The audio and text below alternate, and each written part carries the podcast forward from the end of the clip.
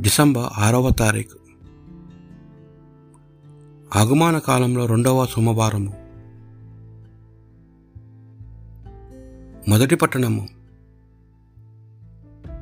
ప్రవక్త అయిన యషయా గ్రంథము. ముప్పై ఐదవ అధ్యాయము ఒకటి నుండి పది వచనముల వరకు. ఎండిన ఎడారి సంతసించునుగాక. మరుభూమి ప్రమోదము చెంది పుష్పించునుగాక. అది జాజిపూలు పూయునుగాక. సంతోషముతో పాటలు పాడునుగాక. అది లెబోనును వలె వైభవముగా అలరారును. కార్మేలు షారోను మండలము వలె సారవంతమగును. ఎల్లరును ప్రభు వైభవమును గాంతురు. మన దేవుని తేజస్సును చూతురు. అలసిపోయిన అస్తములను బలపరుపుడు. గడగడ వణుకు ముఖాలకు సత్వ నిండు. మీరు ధైర్యము తెచ్చుకొనుడు భయపడకుడు. శత్రువులకు ప్రీతికారము చేయుటకును విరోధులను శిక్షించి మిమ్ము కాపాడుటను మీ దేవుడు వచ్చుచున్నాడు అని మీరు నిరుత్సాహము చెందిన వారితో నుడువుడు అప్పుడు గ్రుడ్డివారు చూతురు చెవిటివారు విందురు.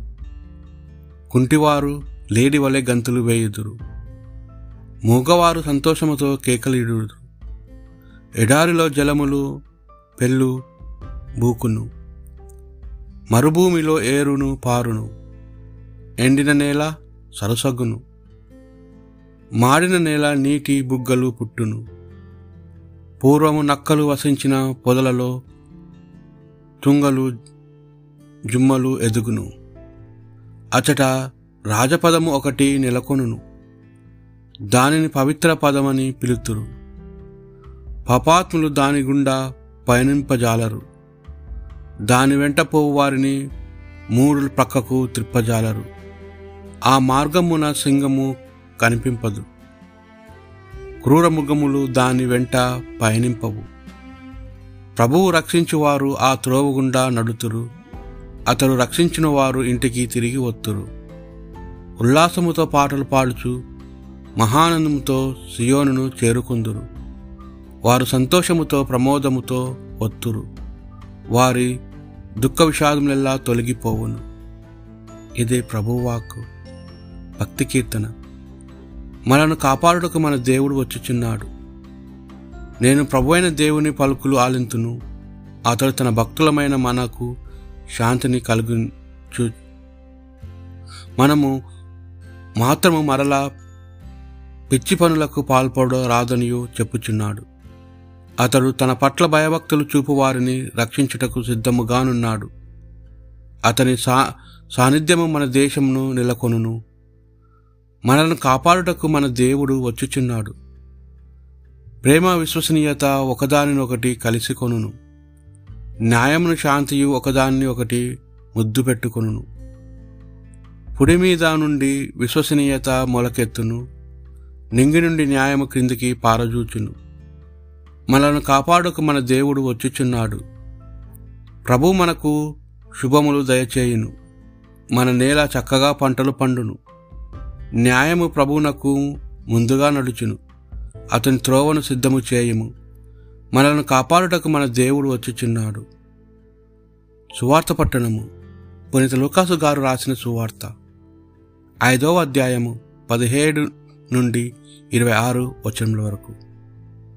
ఒకనాడు యేసు బోధించుచుండగా ఇరషులేము గలలియా యుదయాలోని గ్రామముల నుండి వచ్చిన పరిచయలను ధర్మశాస్త్ర బోధకులను ఆయన ఎదుట కూర్చొని ఉండేది. స్వస్థతనిచ్చు ప్రభు శక్తి ఆయన ఎందు ఉండెను. అప్పుడు కొందరు పక్షవాత రోగిని ఒకని పడకపై మోసుకొని వచ్చి ఇంటి లోపల బోధించిన ఆయన చెంతకు చేర్చి చేర్చ ప్రయత్నించిరి. ఆ ఇల్లు జన బహుళమచ్చే కిక్కిరిసి ఉన్నందున అది వారికి సాధ్యపడలేదు. అప్పుడు వారు ఇంటిపైకి ఎక్కి కప్పును తీసివేసి మంచముతో పాటు రోగిని ఆయన ముందుట దించిరి. యేసు వారి విశ్వాసము చూచి ఓయ్ నీ పాపము క్షమింపబడినవి అని అతనితో చెప్పాను. అందుకు పరిచయలు ధర్మశాస్త్ర బోధకులు దేవదూషణములు పలికేడు ఇతడు ఎవరు? దేవుడు తప్ప మరెవరు పాపములు క్షమింపగలరు అని లోలోన తక్కరించుకొనసాగిరి యేసు వారి ఆలోచనను గ్రహించి మీరు ఎలా లోలోన సనుగునుందరు? ఏది సులభతరము? నీ పాపములు క్షమింపబడినవి అని అనుటయా? లేక లేచి నడువు అనుటయా? కానీ భూలోక మనుష్య కుమారునకు పాపక్షమ క్షమించే అధికారము కలదని మీకు నిరూపింతును. అని చెప్పి పక్షవాత రోగితో నీ పడకనెత్తుకొని నీ ఇంటికి పొమ్ము అని చెప్పాను. అని పలికాను. ఆ పక్షవాత రోగి తక్షణమే లేచి పడకను తీసుకొని దేవుని శుతించుచు తన ఇంటికి వెళ్ళాను. వారందరూ ఆశ్చర్యచకితులై భయపడుచు నేడు మనము ఎట్టి వింతలను చూచితిమి అని దేవుని పొగిడిరి. ఇది ప్రభు సువిశేషము.